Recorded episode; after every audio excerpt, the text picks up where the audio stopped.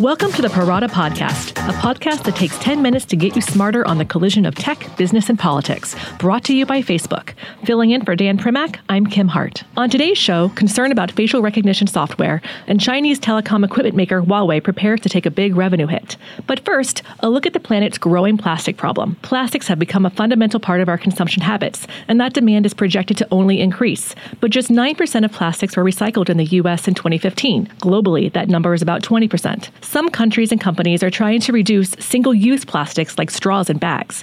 But at the same time, the oil industry is looking to ramp up production of petrochemicals, the building blocks of plastics, while also pushing recycling programs. In 15 seconds, we'll go deeper on this with Axios journalists Alison Snyder and Amy Harder. But first, this. If you're going to see ads, you probably want to see ads that feel relevant to you.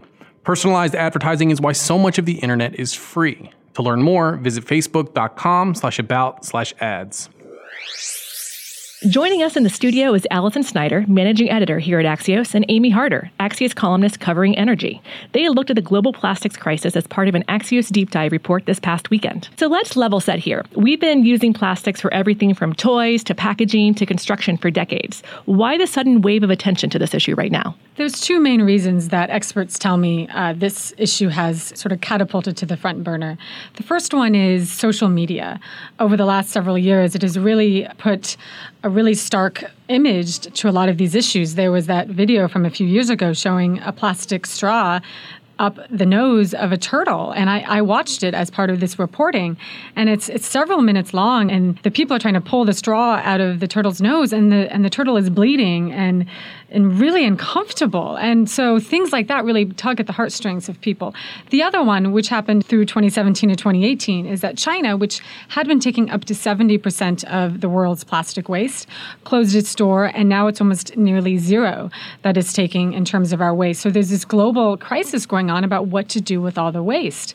And China has still the capacity to recycle all of these plastics, but other parts of the world do not. So those are the two reasons that are making this a crisis in this this moment? When I was in grade school, I remember learning a lot about recycling. There was a big emphasis on recycling programs and reduce, reuse, recycle. There was such a big emphasis on this, but the amount of waste that's actually recycled is appallingly low. I was really surprised by how low that number. Why is it so low? Well, a couple of reasons. One, it's actually very intensive to do, both labor intensive to sort the different types of plastic. It takes a fair bit of energy to wash it, melt it, shred it, and then get the product out of it. So it's both labor intensive, requires a fair bit of energy, but also the other thing is that most plastic that is recycled is only recycled once. So it becomes things like carpets. It becomes that wood, the plastic wood that you know decks and whatnot are sometimes built benches, out, and things like and that. Things like that, mm-hmm. and then it's never recycled again. So that's something to keep in mind about it. Interesting. And Amy, you wrote in your column this week that oil companies are trying to promote recycling programs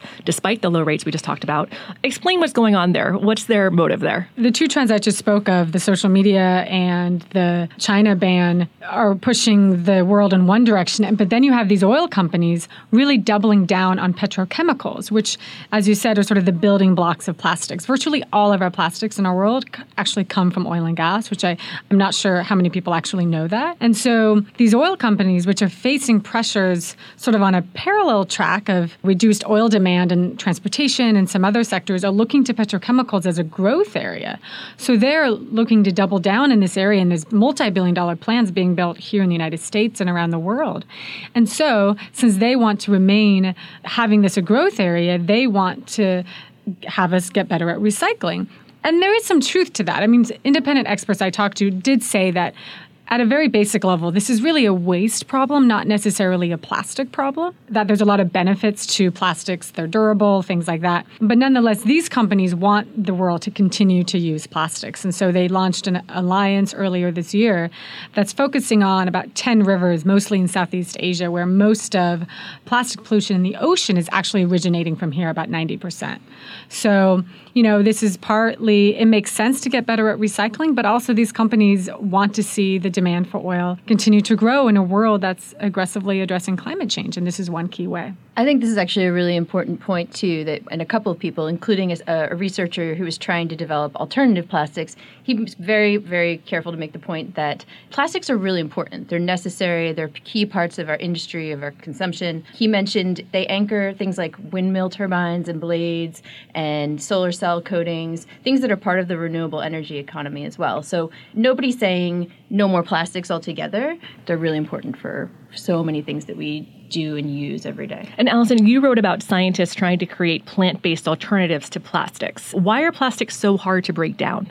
Well, there's a couple of things. One, there's definitely a move to create alternatives, so plant based, and there's been a a fair number of advances in sort of this green plastics movement. They're hard to break down because actually it's not the, the chemical itself, but what happens is we we scent them, we color them, they're mixed together with other plastics. And so when every time you recycle them, the product sort of becomes degraded more and more. And so people are trying to come up with different ways of actually making the plastics so that they can be recycled more and more. Not necessarily endlessly, but more than once. And the plant based alternative means that they're just more biodegradable and easier to break down without having to deal with all of those processes? No, actually, the plant based stuff came from a different place. And that was that people were really interested in addressing the source, so addressing the petrochemical source oh, and oh, not so much the product. And what's happened, though, is that shifted a little bit over the years. Yes, you know, it's important to think about long term what other sources or feedstocks might be used for plastics, but the a more immediate concern is the waste one, and that it is building up, and what are the different ways in which that can be addressed. And so some of them are through new chemistries for creating the plastics themselves. But another thing is to look at that waste and how might it be degraded. There are things like enzymes that are taken from bacteria that eat plastic. There are other alternative forms of chemistry. There are I think in Europe they use pyrolysis. They actually do a way of sort of incinerating the plastic. So there's sort of different focus. Waste to energy is one way to get rid of plastics and all sorts of waste, but it's also very controversial because if you don't have strict pollution controls on it, it's one of the most polluting forms of electricity. And so that's something that China, meanwhile, while it's closing its doors to recycling imports, it's actually doubling down on waste to energy to deal with its own waste. So that's one controversial angle to all of this seems like a product problem that doesn't really have any one solution and won't be solved for a really long time. But um, thank you so much, Amy and Alison, for joining us in the studio. My final two after this. Advertisers use ad space as a way to reach people more effectively. And since they know their ads need to be relevant for people to take action, creating more tailored content makes sense. Visit facebook.com slash about slash ads to learn more. Now it's time for my final two. First, 23 House Democrats are expressing concerns over facial recognition systems. There's bipartisan support for regulating facial recognition software due to concerns about potential abuse by law enforcement and also the risk of broad surveillance, like what you find happening in places like China. As Axios' AI reporter Kaveh Waddell reported recently, there are millions of surveillance cameras in the US, but not nearly enough eyes to watch them all. But now, AI software can flag behavior it deems suspicious in real time surveillance feeds, as if there are eyes watching the footage at all times. The long term impact could be losing anonymity in public, something a lot of us probably take for granted. Second, Huawei's founder and CEO said the company expects revenues to drop 30 billion below forecast over the next two years due to the trade restrictions with the US. Overseas smartphone shipments will drop around 40%, the company said.